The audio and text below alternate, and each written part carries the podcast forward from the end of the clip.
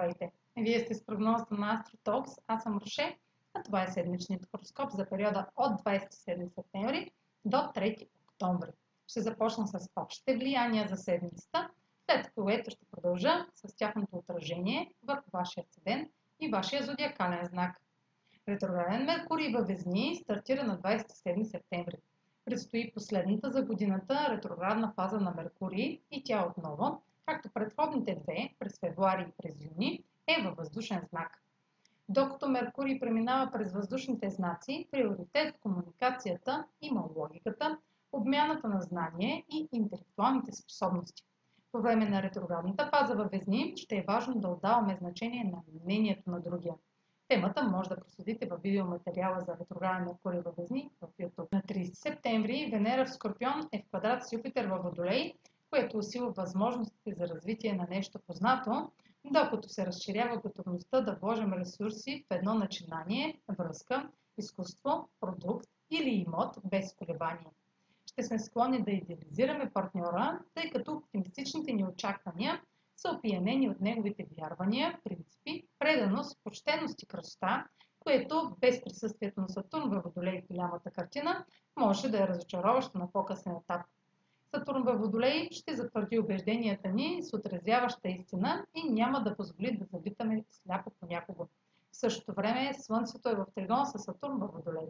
Това, което е устояло на предизвикателството на времето, ще е подкрепено от прогрес и видим потенциал за траен успех.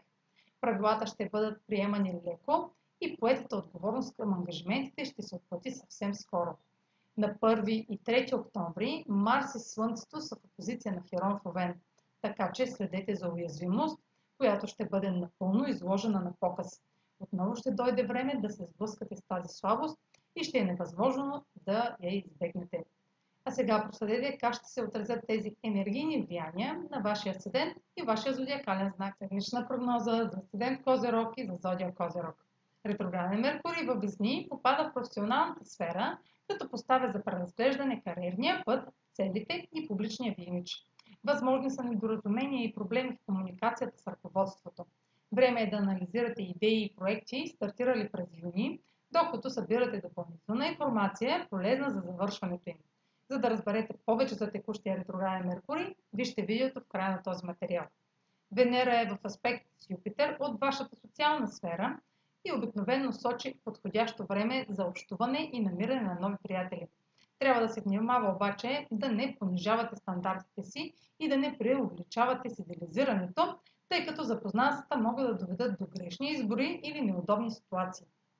Слънцето е в аспект с Сатурн във Водолей и усилията положени за преодоляване на трудности в сферата на личните ресурси сочат прогрес в резултат на упоритост и постоянство, отнасящо се до доходите, ценностите или приоритетите ви може да усетите трайно подобряване на работните проекти и поетите задължения към колеги, както и възможността да подкрепите финансово здравословните режими и навици. Време е да получите дивиденти от проявената дисциплина в разпределението на доходите ви, докато обмисляте как да подобрите още повече грижата за себе си. Слънцето и Марс в позиция на Херон Овен носят заключение, което излага на светло изцяло семейни рани или чувството, че сте изкупителна жертва – също така могат да бъдат осветени основни слабости в структурата на вашия дом или бизнес.